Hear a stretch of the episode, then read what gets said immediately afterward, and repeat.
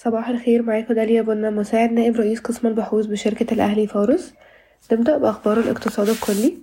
سجل صافي تدفقات الاستثمار الأجنبي المباشر إلى مصر 8.9 مليار دولار أمريكي في عام 2022 وهو أعلى مستوى من عام 2011 وهذا أعلى بنسبة 74% من عام 2021 سينتظر صندوق مصر السيادي حتى نهاية شهر رمضان لبدء نقل الشركات في صندوق ما قبل الاكتتاب العام إلى السوق.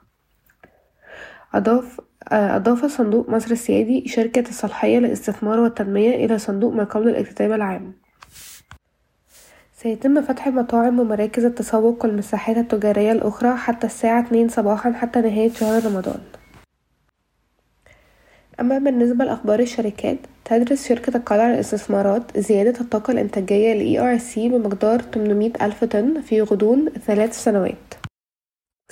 تتوقع مجموعة الطاقة الإيطالية أديسون اتخاذ قرارها الاستثماري النهائي هذا العام بخصوص خط الأنابيب المقترح الذي سينقل الغاز الطبيعي من إسرائيل وقبرص إلى أوروبا.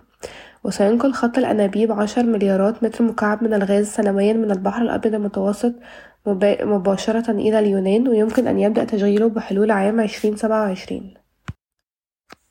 زادت شركة إيجل للكيماويات أمس من عرضها لشراء الدهانات والصناعات الكيماوية باكين في نفس اليوم الذي فتح فيه العرض الإجباري المنافس لشركة الدهانات الوطنية القابضة أمام المساهمين.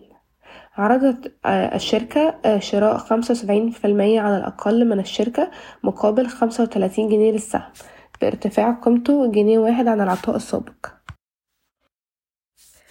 وافقت الجمعية العمومية العادية لشركة طلعت مصطفى على توزيع أرباح نقدية قدرها تسعتاشر قرش مصري للسهم على أن يتم توزيعها على أقساط متساوية قدرها عشر قروش تقريبا. آه الأول في واحد وتلاتين مايو عشرين تلاتة وعشرين على أبعد تقدير والثاني في واحد وتلاتين يوليو عشرين تلاتة وعشرين على أبعد تقدير. ستقوم فنادق ومنتجعات انتركونتيننتال جروب وأرابيلا للتنمية السياحية والعمرانية بإنشاء ثلاثة فنادق جديدة في القاهرة والساحل الشمالي حيث ستوفر معا أكثر من خمسمية غرفة سيتم افتتاحها بين تلاتة وعشرين وعشرين ستة وعشرين. صرحت الجمعية العمومية لبنك سي آي بي بإصدار أدوات مالية بحد أقصى مليار جنيه في شكل سندات اسمية أو قروض ثانوية. من المقرر أن تكتمل العملية من خلال شريحة واحدة أو عدة شرايح من خلال طرح عام أو خاص سواء محليا أو من خلال الأسواق العالمية من أجل دعم قاعدة رأس مال البنك لتمويل أنشطة التوسع أو الاستثمار في المستقبل ودعم الأصول المرجحة بالمخاطر. كما وافق البنك على زيادة رأس المال بمبلغ 204 مليون جنيه ليرتفع إلى 30 مليار جنيه.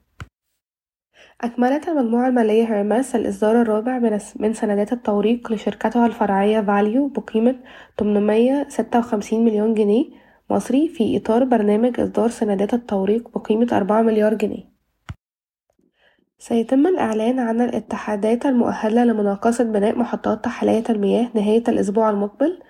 قدم 28 اتحادا دوليا ومحليا مستنداتهم للتأهيل للمناقصة. سيتم الإعلان عن نتيجة مناقصة إنشاء ميناء جاف ومركز لوجستي في العاشر من رمضان في غضون شهرين بعد تقديم العطاءات الفنية والمالية في 30 إبريل. تنضم التحالفات شركتي راسكوم كونستراكشن والسويدي. قدمت موانئ أبو ظبي عرضا أوليا للشركة القابضة للنقل البحري والبري للاستحواذ على حصة كبيرة في شركتي بورسعيد ودمياط لمناولة الحاويات وذلك في منافسة لصفقة مها كابيتال الذراع الاستثماري لهيئة قطر. شكرا ويومكم سعيد.